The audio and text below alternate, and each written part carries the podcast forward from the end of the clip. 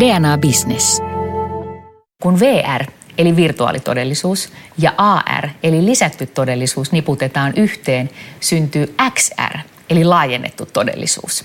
Ja lähivuosina teknologia laajentaa yhä useamman suomalaisen todellisuutta myös töissä. Sen avulla voi esimerkiksi suunnitella rakennusten opastusta helppokäyttöisemmäksi tai saada turvallisuuskoulutusta. Oma roolinsa XRn yleistymisessä on 5Gllä.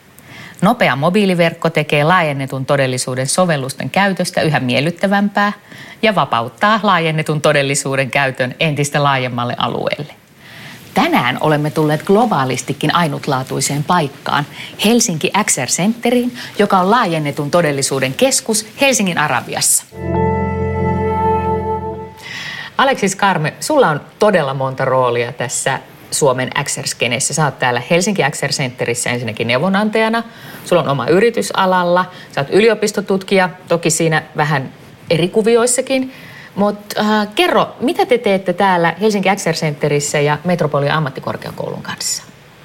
No Metropolia on yksi osa Helsinki XR Centeriä. Eli käytännössä katsoo Suomen virtuaalitoiskehittäjät FIVR mm. ja Metropolia yhdessä pyörittää XR-keskusta.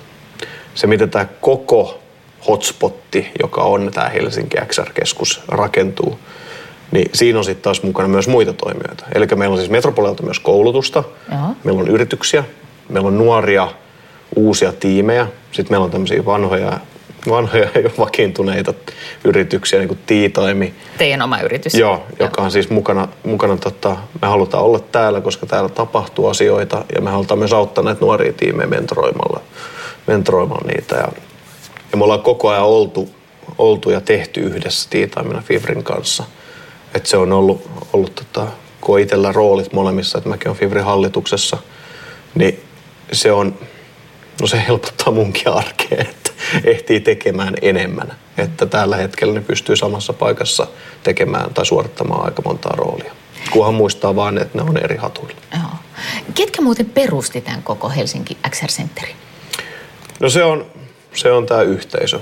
Eli siis se, että mä en niin kuin ikinä halua lähteä erottaa sieltä liikaa. Että siis totta kai meillä on siis, on Fivri, on Metropolia, on Helsingin kaupunki, on Tekes – et se on, meillä antaa tiloja esimerkiksi myös varma täällä näin nuorille tiimeille. Ah. Et se on, ja koko tämä kehittäjäyhteisö, koska Fivri rakentuu siis meidän 2000 kehittäjäjäsentä, niin se on mistä Fivri rakentuu oikeasti. Puhutaan hetki niistä, Aleksis Karme, sun tai teidän firman töistä, koska niistä ehkä meille Tavis median kuluttajille tutuin on toi Aleppo Helsinki-projekti, immersiivistä journalismia, jossa mm. tutut Helsingin keskustan maisemat ikään kuin joutuu siihen saman kohtelun näköiseksi ja oloiseksi mm. kuin mitä Aleppon kaupunki nyt Syyrian sodan aikana? Joo, no siis me ollaan tehty paljon ja siis tämä, no Aleppo Helsinki, Aleppo Helsinki on yksi, yksi osa, joka on, missä me haluttiin lisätä ymmärrystä yhdessä Ylen kanssa. Ja sama on myös muissa meidän Perspektiiv-sarjan tuotteissa, että siellä me ollaan esimerkiksi tehty, tehty tota Marshall-saarten ydinkokeista. Aha. Yle Paratiisi. Tällä hetkellä me tehdään ilmastonmuutokseen liittyvään merenpinnan nousuun. Et käys katsoen visualisoida IPCC-raportit virtuaalitodellisuudessa. Ja me tehdään tämmöisiä yhteiskunnallisesti vaikuttavia tuotteita. Sen lisäksi meillä on paljon asiakkaita esimerkiksi, ää, on se sitten rakennusalaa tai konepajateollisuutta. Esimerkiksi Valmetti on yksi meillä hyvä asiakas ja rakennuspuolelta, kiinteistöpuolelta, sieltä Teknopolista ja vastaavia. Nyt mä haluan kyllä päästä kokeilemaan tota teidän immersiivisen journalismin Perspective-sarjan ilmastonmuutoksen vastaiseen työhön liittyvää ohjelmaa. Eli nyt nähdään, miten merenpinta nousee, jos tosiaan jäätiköt lähtevät sulamaan, niin kuin on ennusteltu ilmastonmuutoksen johdosta. Joo. Mistä tässä on kysymys? Siis? vielä enemmän kuin puhdasta journalismi, niin tämä on ehkä tieteen popularisointia. Aha, hän sivelee siinä hyvinkin lupaavan näköisesti tuollaista suurta... Elikä. Miskä tätä sanot? Onko tämä pääkappale? Tämä on... Silmikko. Silmikko, kyllä. Ja, mutta tuossa on tuommoiset luurit kanssa, mitkä mä saan olletikin korviini. Juurikin näin. Eli otetaan sulta vähän aisteja haltuun niin sanotusti. Ui, pelottavaa Hyvä. tai jännittävää. Laita sulle päähän. Hei, mulla on silmälasit. Pystyykö tätä laittaa rillien päälle? Mä sanon aina kornisti, että jos sä tarvit täällä, niin sä tarvit tuolla. Että se on tota... Kyllä, tää toimii Sä voit itse vähän nostaa ylös alas, että saat sen skarpiksi. Joo, pystytkö kiristämään? Ah, Mä kyllä, se kirist... ei tarvitse kiristää enempää. Kiitos. Pikkusen, Ihan. Oh. Jännää. Hyvä. Niin. Ja toi, toi, ei muuta kuin terve meno. Mistä on kysymys? Mä otan sut vähän kuuloketta pois. Joo, on kiva, että mä kuulen sut, koska kyllähän mä haluan paitsi niin kuin, ky- Eli se, mitä me ollaan haluttu tässä tehdä, niin on lähinnä, tai tässä me tarkalleen tuodaan itse asiassa IPCC-raportit virtuaalitodellisuuteen. Eli me nähdään käytännön vaikutukset. Ja se on jännä, että nämä uutisraportit tässä tosiaan on 80-luvun alusta saakka. Ja kun tuntuu, että me ollaan vasta vuosi tai kaksi puhuttu silleen tosissaan tästä. Se on 70-luvut saakka. Ja se on aina niin sanottu ilmastonmuutos. Tai Niin. Sun ei tarvitse pitää sit silmästä välttämättä kiinni. Että No, sanotaan, se tuntuu jotenkin sille turvallisemmalta. No niin, näpit irti silmikosta. Eli käynnissä katsoa, mitä me ollaan tässä myös tehty. Niin me ollaan otettu Helsingin avointa dataa. Siinä kun tämä 3D-malli on kokonaan avointa dataa. Ja sitten meidän teknologialla me ollaan yhdistetty siihen Oi, Tosi on tarkkaa valokuvaa. Rakas kotikaupunkini. ja tätä mallia. Ja tähän on sillä lailla jännä, kun että Helsinki on kuitenkin kallioilla ja niin kumpuilevaa, että se, että mistä vesi pääsisi tulemaan ja mitä se peittää, niin se ei ole mitenkään itsestään selvää. Ei. Mut, mutta nyt se vesi tulee jo tuohon Aleksanterin patsaalle saakka ja sinne menee Cafe Engel. Oh no. Joo, siis tää oli itse asiassa, puhumassa EUn tulvatyöryhmälle. Joo. Just siinä kulmassa, mihin sä kattelet. Ja Valtioneuvoston linna, hei hei, Sederholmin se talo. on tota, mutta tässä on siis, me nähdään suhteellisesti alkuun se, Joo. että millaiset ne vaikutukset on esimerkiksi saarivaltiossa, kuten Tuvalu. Eli tämä on se, se efektiivinen. Ja Joo. siis minkä takia se on tärkeää näyttää esimerkiksi skaaloja virtuaalitodellisuudessa. on se, että ihmiset ei ymmärrä Niin, niitä. että sanotaan mm. 13 metriä vedenpinta, no se kuulostaa paljolta, mutta enhän mä osaisi sitä kuvitella. Ja nyt mä oon kuitenkin tässä tuomiokirkon rappusilla ja sitä, sitä vettä riittää. Eli tässäkin, että jos miettii sitä, että harva tietää, että jäätikössä on tällä hetkellä sitoutuneen 75 metriä vettä. Mm. Tai että viimeisen jäätikkömaksimin aikaa sulla oli 125 metriä alempana merenpinta. Eli sulla on tämmöinen parisadan metrin patja vettä, joka pystyy vaihdella kohtuun nopeassakin ajassa. Joo. Sitten ottaa sen, että metri tarkoittaa sitä, että 600 miljoonaa ihmistä joutuu siirtymään omista elinympäristöistä. Ja tässä teidän havainnollistuksessa ainakin niin kuin kauppatori on veden alla. Joo, ja tämä Vaikka on tässä on nyt tämä matala vaihe. Joo, ja siis me tuotiin mukaan tähän, että tuossa oli puolentoista asteen skenaario ja nyt me sulatetaan jäätiköt. Voi ei. Ruotsin laiva kelluu iloisesti siellä. Hui! Onko nyt hotellitornissa? Sä oot tornin terassilla itse asiassa, Oh, jos sä katot sinne alaskin päin. En uskalla, kun huimaa. No eihän se pitäisi. Sä voit liikkua Drinkki, siinä ihan hyvin, että se on, se on aito kolmannen ympäristö, missä sä oot. Että nämä on aina just yhtä pelottavaa. Just näitä tällaisia, niin kuin miten mä sanoisin, joudun reunalle, niin en haluaisi kokea näissä edes viihteissä. Mutta nyt kyllä kun katsoo, että stokka jää, enää on niin kuin S, T ja O, jotka näkyvät tuosta Stokkan rakennuksesta ja vesi tulee ja mä oon täällä tornissa sinänsä kuivinjaloin, mutta vettä näyttäisi satavan ja vanhan kirkon puisto on yksi vesilammikko. Aika pelottavaa, siis oma rakas kotikaupunki. Sokoksen kymppikerros on sentään vielä kuivilla. Ja ylioppilastar... No niin, se, oli, se meni siinä. Tuolta näkyy kellotornia. Ei kai nyt koko Helsinki peity. Jos jäätiköt sulaa peittyy. Meillä on 75 metriä vettä. Rupeen itkemään.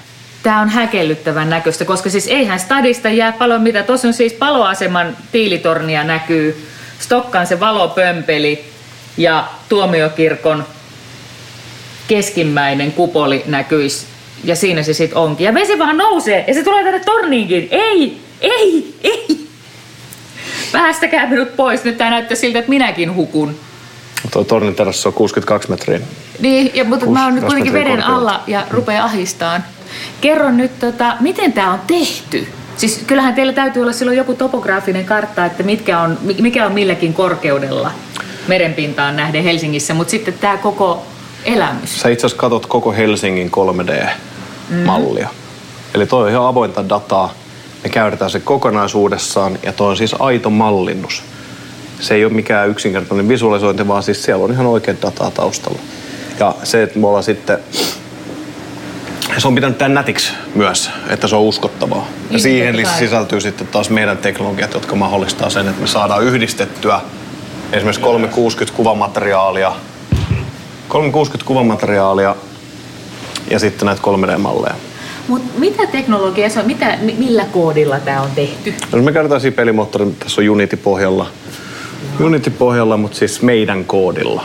Eli käytännössä katsoen se pelimoottorit antaa semmoisen hyvän pohjan rakenteen, minkä päällä pystyy rakentamaan paljon, mutta kaikki muuten on meidän. Miten tämä XR on? Onko tämä kiinni sit siitä laitevalmistajasta? Vai voinko mä millä tahansa silmikolla seurata? Tervetuloa takaisin. Kiitos. Hui, se oli jännittävää. Mutta voiko sitä seurata millä tahansa? Näillä niin sanotusti piuhallisilla silmikoilla, joo. joo.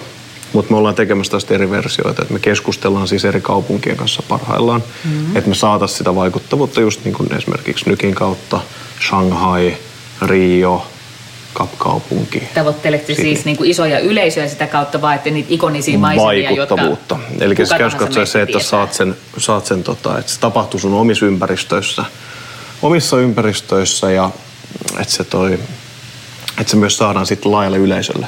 Koska jos ei sitä kukaan näe, ei siitä ole mitään hyötyä tehdä Niin, ei se silloin kosketa. Ne jää vähän vieraiksi niin kuin se 13 metriä, että paljonko on paljon. Juurikin näin. Aleksis, sä kerroit tuossa aikaisemmin, että Suomessa on itse asiassa maailmanluokassakin aika iso XR-skene ja että tämä Helsinki XR Center on niin kuin globaalistikin aika merkittävä osaamiskeskus. Mitä varten tämä on perustettu ja miten tämä ylipäänsä sai alkunsa? Se, miten Suomessa XRn koko kenttä on rakentunut, on aika pitkälle ollut kehittäjäyhteisön ansiota. Eli se, että kehittäjät on löytänyt toisensa ja lähtenyt rakentamaan jotain uutta. Ja sitten vähän siinä samaan henkeen kuin esimerkiksi pelialalla lähti liikenteeseen, että mennään sen oman harrastuksen kautta, omien mielenkiinnon kohteiden kautta ja sitten päästään siihen, että oikeastaan halutaan auttaa muita. Tai ollaan siinä tilanteessa, että voidaan ja halutaan auttaa muita, jotka toimia yrittää siinä samalla alalla. Ja se on ehkä se koko pohja, minkä takia on Fiveri, minkä takia on XR-keskus tai Helsingin XR-keskus, minkä takia meillä on muitakin hubeja ympäri Suomea. Meillä on Tampereella, Turussa, meillä tulee öö, Kajaaniin, Lappeenranta, Jyväskylä. Et siis käytännössä katsoen Suomen XR-kentästä meidän hubien kautta on mennyt läpi noin kolmannes Suomen XR-yrityksistä. Ja tässä on se koko runko, että minkä takia lähdetään liikenteeseen. Miten se on mahdollista? Että jos kuitenkin yhteen aikaan ne, ne koneet, joita tarvittiin näiden käyttämiseen se laitteisto, niin eihän ne ollut semmoista niin kuin joka pojan treenikamaa, niin kuin jos miettii sitä, miten peliskene aikoinaan lähti kehittymään nyt semmoiseksi bisnekseksikin, jota se on. Ja Ei ne halpoja silloinkaan ollut. No, no iskä saattoi ostaa, mutta eikö mm. nämä laitteet, joilla ryhdytään tekemään XR, AR tai VR ja XR, niin eikö se ole aika kallista kamaa? Miten, miten tämä on On. Suomessa mahdollista? Et siis se on, se on kallista kamaa, mutta se mikä siinä on myös ollut, että tässä on, mm, ollaan oltu siinä vaiheessa mukana, kun itse myös rautavalmistajat on lähtenyt siihen liikenteeseen. Joka tekee se, että rautavalmistajilta tulee devaille omat kitit ja he auttaa sitä koko, koko, tota, koko ekosysteemin starttaamista. Eli hekin näkee, että se, että tähän tulee mielenkiintoisia sisältöjä ja sovelluksia, niin se auttaa heitä ennen pitkään myymään sitä rautaa. Juurikin näin. Ja se on koko se, että sitä helposti on nyt niin ollut havaittavissa, että sulla on ollut rahoittajien puolesta tai median puolesta ollut semmoista, että on vähän petytty siihen, että ei olekaan yhtäkkiä lähdetty niin kuin lentämään kahdessa vuodessa. Mm-hmm. Mutta semmoista, jotka on niin kuin pidempään sitä tarkkailua ja ylipäätään muitakin teknologiatrendejä, niin ei se niin käynnisty.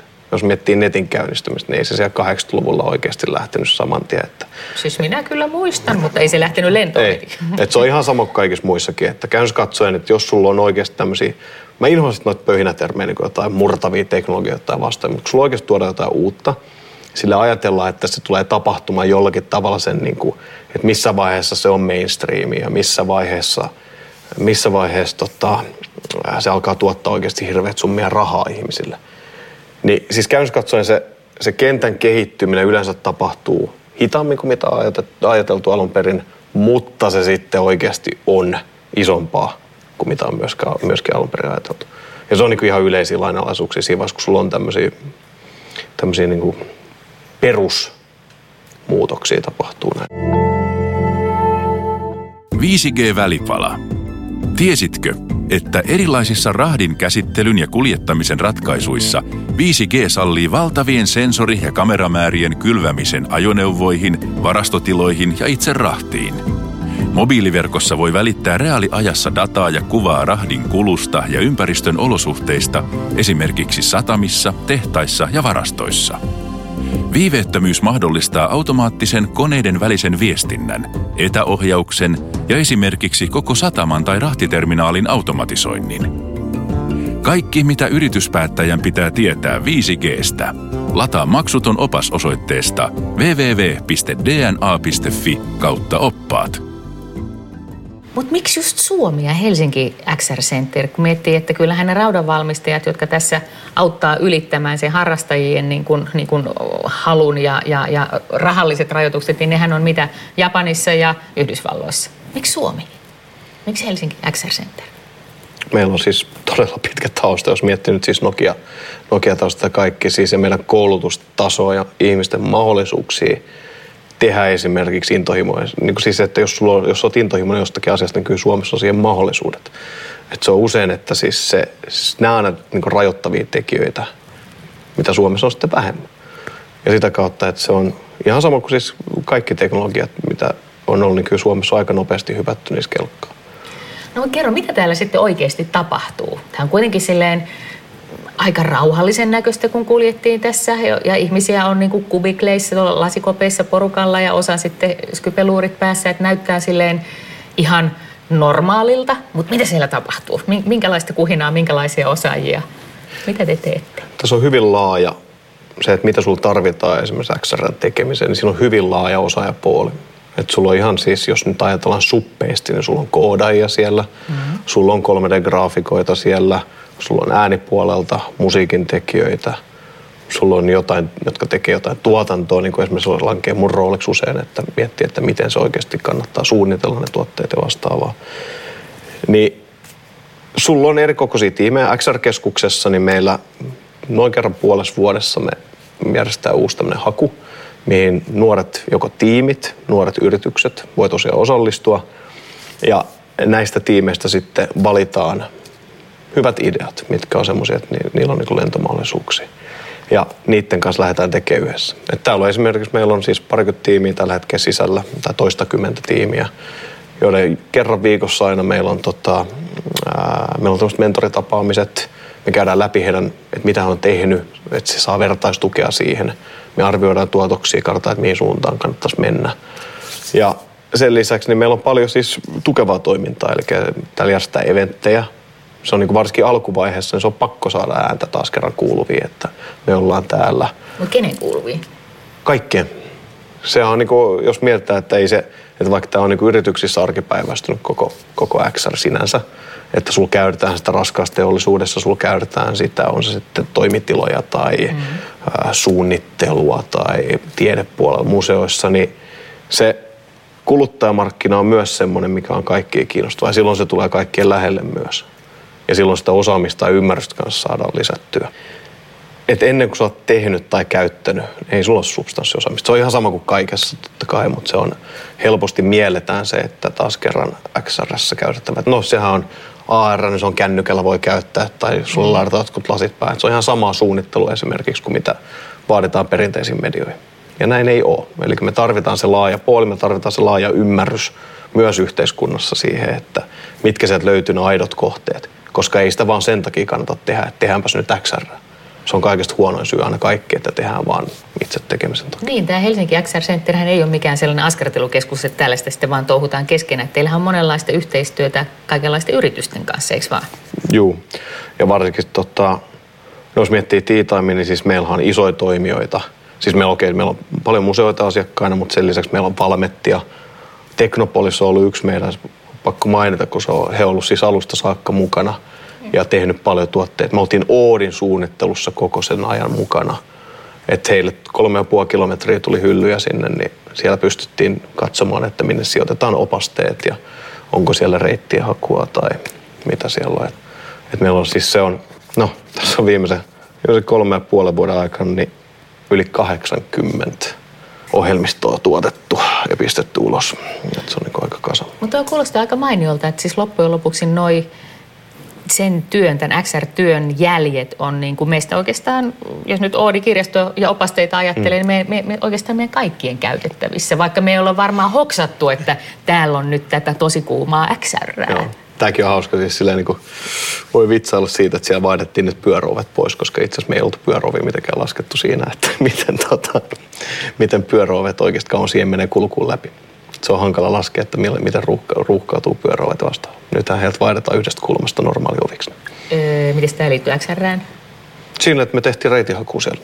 Ah. Eli sä pystyt liikkumaan mitä tahansa reittejä siellä, menemään hissillä, sun lasketaan ajat, sun lasketaan askeleet kauan siihen menee, kaikki nämä. Niin siinä on, jos, jos siinä olisi esimerkiksi, jos oltaisiin viety se suunnittelu myös suoraan Oodin ulkopuolelle, että se helposti rajoittuu. Tässäkin on se, että miten sä lähdet rakentaa projektia, miten sä ajattelet sitä, niin helposti ra- rajoittuu esimerkiksi rakennuksen sisälle. Meidän olisi pitänyt ottaa koko se asiakaspolku sieltä. Sanotaan, että kun sä tuut rautatieasemalta, kauan sulla siitä kestää kävellä ja väistät pyöräteitä siinä ja selkeä tuut sisälle ja katsot, että miten pyöräovessa kävikään. Tämä on kiinnostavaa, koska aika useinhan meikäläiset miettii tietysti, että XR se on, että tämä nyt on jotain niin kuin semmoista viihteen lisäarvoa, mm. eikä ehkä hiffata ollenkaan, että minkälaisia selkeitä hyötysovelluksia tästä olisi. Voitko kertoa jotain muita esimerkkejä, joita yritykset tai julkiset organisaatiot on XRn, XRn päälle tai sen avustamana niin tuon meidän iloksi?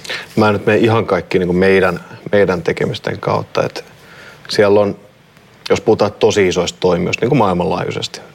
Sulla on esimerkiksi Walmart, joka on ottanut sekä koulutuskäyttöön että sit siihen, että jopa siellä rankataan työnhakijoita sen perusteella, että millainen heidän havainnointikyky on, koska sitäkin pystytään kvantifioimaan.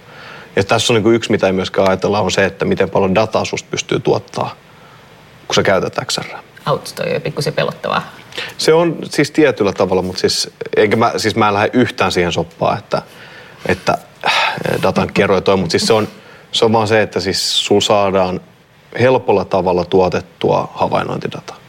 Eikä se ole siis, ei, ei se ero millään tavalla siitä, että sulla on tehty pitkään jo esimerkiksi ajotutkimusta sille, että sua seurataan silmiä tai se, että sua seurataan opastetaulujen edestä tai vastaavaa. Se on niin kuin ihan eri asia. Tässä pystytään niin oikeasti siis katsomaan sun käyttäytymistä sille, että sä tiedostat myös, myös sen, että sua tarkkaillaan siinä ja yrität tehdä esimerkiksi parhaassa. Ei se niin kuin se pystyy olemaan täysin läpinäkyvää. Mutta se mahdollistaa sen, että kun me ollaan kumminkin tilallisesti, tai on tilallista laskentaa, niin sulta pystytään oikeasti saamaan tätä dataa.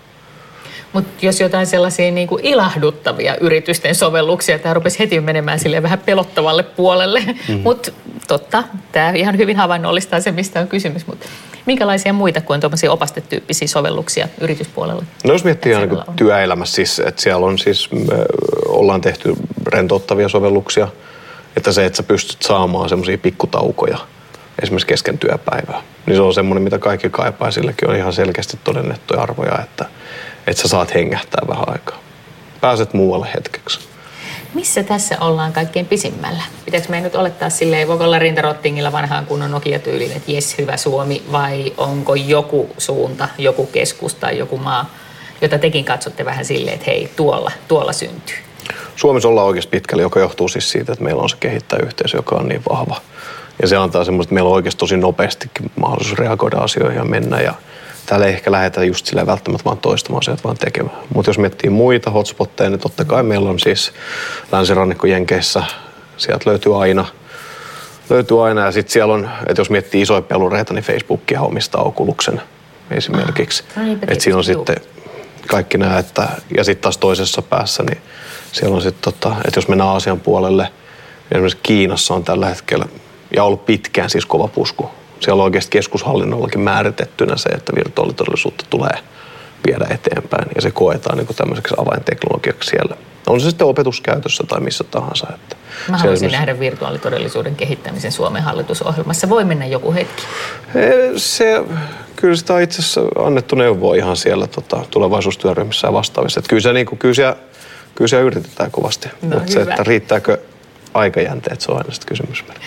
No 2020 ja siitä eteenpäin oletetaan, että, että nyt alkaa 5G-kausi. Miten sä uskot, että 5G tulee vaikuttaa XR-teknologian käyttöönottoon? Siinä kohkataan usein esimerkiksi suurista datamääristä. Mm-hmm. Mä en näe sitä. hyvällä syyllä. Hyvällä syyllä sinänsä joo, mutta mä en näe, että se on niitä kriittisimpiä. Sulla liikkuu 4 on aika paljon dataa. Että sekin on, siis se kasvaa koko ajan eteenpäin. Ja se on hyvä.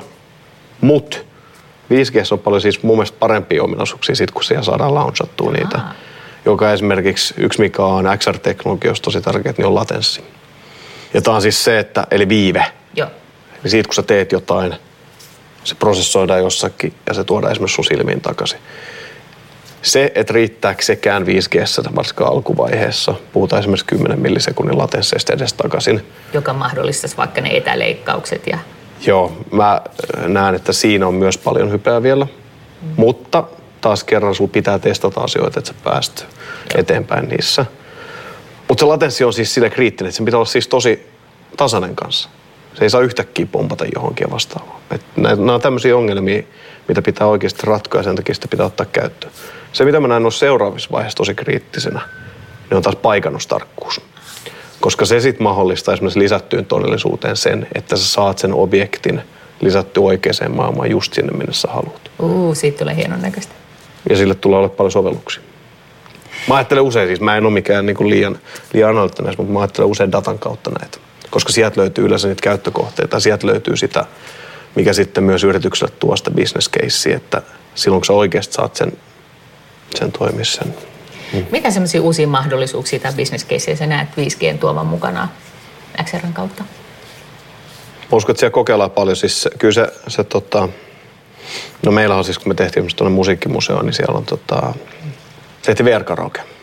Meillä on siinä siis on yhteistyökumppanina muun muassa Singa. Eli meillä on siis koko Singan karaoke-kirjasto meidän VR-karaokessa. Mm, niin, niin mutta mites, miten VR-karaokeessa tapahtuu, että mä laulan Siinä ja... liikkuu dataa paljon. Et Siinä on just se, että siinä on, siinä on niinku yksi, yksi näistä tavoista saada justiinsa. Ja VR-karaokeessa esimerkiksi, se karaokekin on vähän semmoinen tota, leimaava termi tietyllä tavalla, mutta se on ehkä enemmän semmoinen esiintymiskokemus, että sä pääst Hartwallin lavalle laulamaan yleisömeren edessä. Ja, tai kolille. yleisön päällä siinä myöskin ja Mä ainakin kuvitella surffaavassa. kyllä, kyllä, kyllä tämä ehdottomasti täytyy kehittää. No mutta joo, jos, jos lähtisit povaamaan, miten me niin kuin taviskuluttajat tullaan 2020 käyttämään tietoisesti tai tietämättämme XR-teknologiaa, niin, niin missä me voidaan olettaa sitä pian käyttävämme tai kokevamme? Kyllä sen pitää integroitua ihan niin katsoa joka päivä elämään. Siis siinä mielessä, että, että jos nyt mietitään, että sulla on tällä hetkellä erillisiä silmikoita AR, erillisiä silmikoita VR, niin kyllä, kyllä ne laitteet pitää olla semmoisia, että ne käy katsoa sopii molempiin. Että se, se spektri siinä välillä, että mistä lähdet, että lisätään jotain pikkasen sun olemassa olevaa todellisuuteen tai korvataan se kokonaan, niin siinä on koko se kirjo siinä välissä. Meinaatko, että ne vempeleet on jo 2020 käytettävissä ja kaupan hyllyssä? 2020 tulee itse asiassa ihan mielenkiintoisia ratkaisuja. On tämmöisiä mikrolinssejä ja mikropeilejä. Siis käydessä katsoa, se oli yksi aika iso innovaatio, mm. jos nyt otetaan tämmöinen spesifimpi keissi, mikä liittyy siihen, että jos sun laittaa näitä kuvalähteitä, niitä ei tarvitse, sen ei tarvitse olla yhtenäinen, niin kuin jos ajatellaan perinteistä näyttöä, sen ei tarvitse olla yhtenäinen, mutta jos on lähellä silmää ja niiden kuvalähteiden etäisyys on pienempi kuin sun pupili halkasia, niin ihmisen silmäerotuskyky ei, ei ymmärrä niitä eri kuvaksi. Eli Se voisi olla sellainen verkko. Just, tai se, se on niinku, joo, se on verkko, missä on välejä, niin Joo. sanotusti. Eli sulla on pikkusia näyttöjä monta kappaletta siinä, joka Joo. tarkoittaa sen, että sen ei, sinulla ei tarvi olla isoja näyttöjä siellä pelkästään, vaan saat levitettyä sen saman näyttöpintalan laajemmalle ja sitä kautta peitetty enemmän siitä näkökentästä. Ja se on aina yksi semmoinen, mikä on, on tärkeää, että saadaan sitä, saadaan sitä tota näkökenttää mahdollisimman meidän omia aisteja muistuttavaksi. No miten Aleksis, tuleeko ne olemaan sitten niin kuin viihdekäytössä meillä kuluttajilla 2020 vai näet sä jotain semmoisia konkreettisia hyötysovelluksia? Siis sekä että, mutta siis sekin, että, että onko mun mielestä 2020 se vuosi, kun nämä breikkaa villisti. Ei välttämättä. Tämä on, nyt me ollaan semmoisessa vaiheessa tässä, että se tietyllä tavalla, mikä on tervehdyttävääkin, että se pahin hype on tietyllä tavalla mennyt ohi. Ja nyt oikeasti taas rakennetaan sille niin puhtaalle ja terveelle pohjalle siitä taas eteenpäin siitä niin kuin vakavasti.